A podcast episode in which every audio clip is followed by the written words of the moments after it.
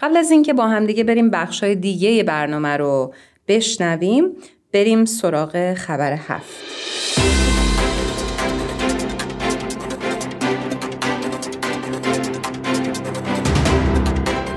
تیتر خبر هفته این هفته هست آذربایجان.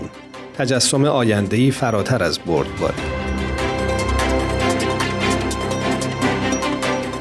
در ابتدای این مطلب اومده که آیا مسیر دستیابی به صلح پایدار ناگزیر شامل عبور از دوره های از رنج عمیق است که از اصرار بشر بر دنبال کردن الگوهای رفتار قدیمی ناشی می شود؟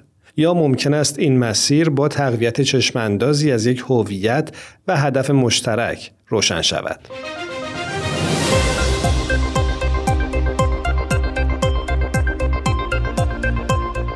این پرسشی بود که رمضان اسکرلی یکی از اعضای دفتر امور خارجی باهایان آذربایجان در کنفرانس ملی با عنوان چالش ها و چشمانداز ها درباره دستیابی به همزیستی مطرح کردش.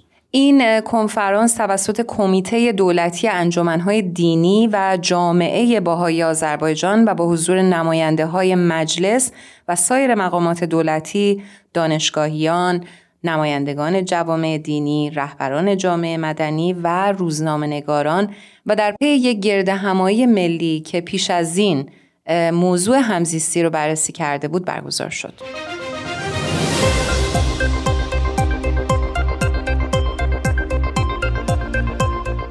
مبارز قربانلی رئیس این کمیته دولتی از تلاش‌های کنونی برای صلح صحبت کرد و گفت این تلاش ها نشانه نیاز بشریت به یافتن راه های جدید زندگی و ایجاد روابط جدید است.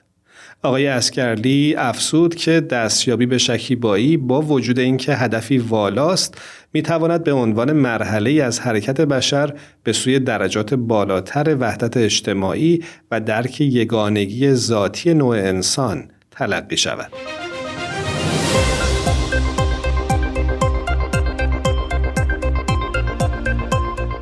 آقای قربانلی به سایر اصول باهایی که برای حرکت بشریت به سوی صلح ضروری هستند از جمله برابری زن و مرد، هماهنگی بین دین و علم و یک پارچگی عبادت و خدمت اشاره کرد.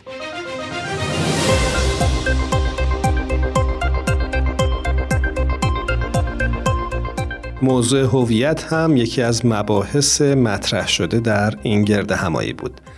اگر مایل هستید که این خبر رو به صورت کامل مطالعه کنید. حتما می‌تونید به وبسایت سرویس خبری جامعه جهانی بهایی سری بزنید به آدرس news نقطه persian خط تیره بهایی نقطه ORG.